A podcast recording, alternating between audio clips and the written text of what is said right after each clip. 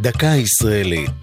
השבוע, גיור, והפעם, פרשת האח והאחות.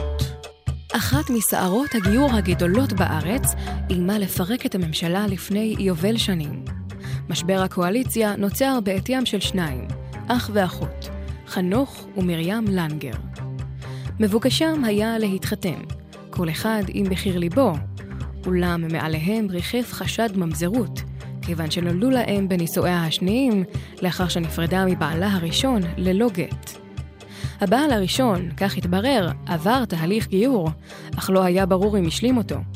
ואם היה יהודי כשר ולא נתן לה גט, הילדים נחשבים פסולי חיתון.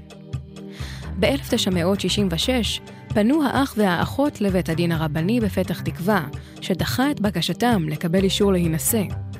הם ערערו לבית הדין הרבני הגדול בירושלים, שסירב לפסוק בעניינם.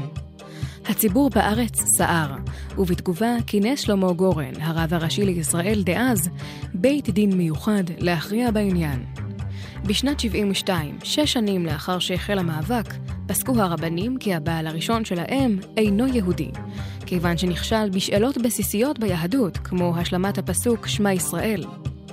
פרשת האח והאחות הסתיימה, והשניים נישאו לבני זוגם כדת משה וישראל. זו הייתה דקה ישראלית על גיור ופרשת האח והאחות. כתבה והפיקה אור זוהי סולומוני, ייעוץ הדוקטור שאול פרבר, הגישה עדן לוי.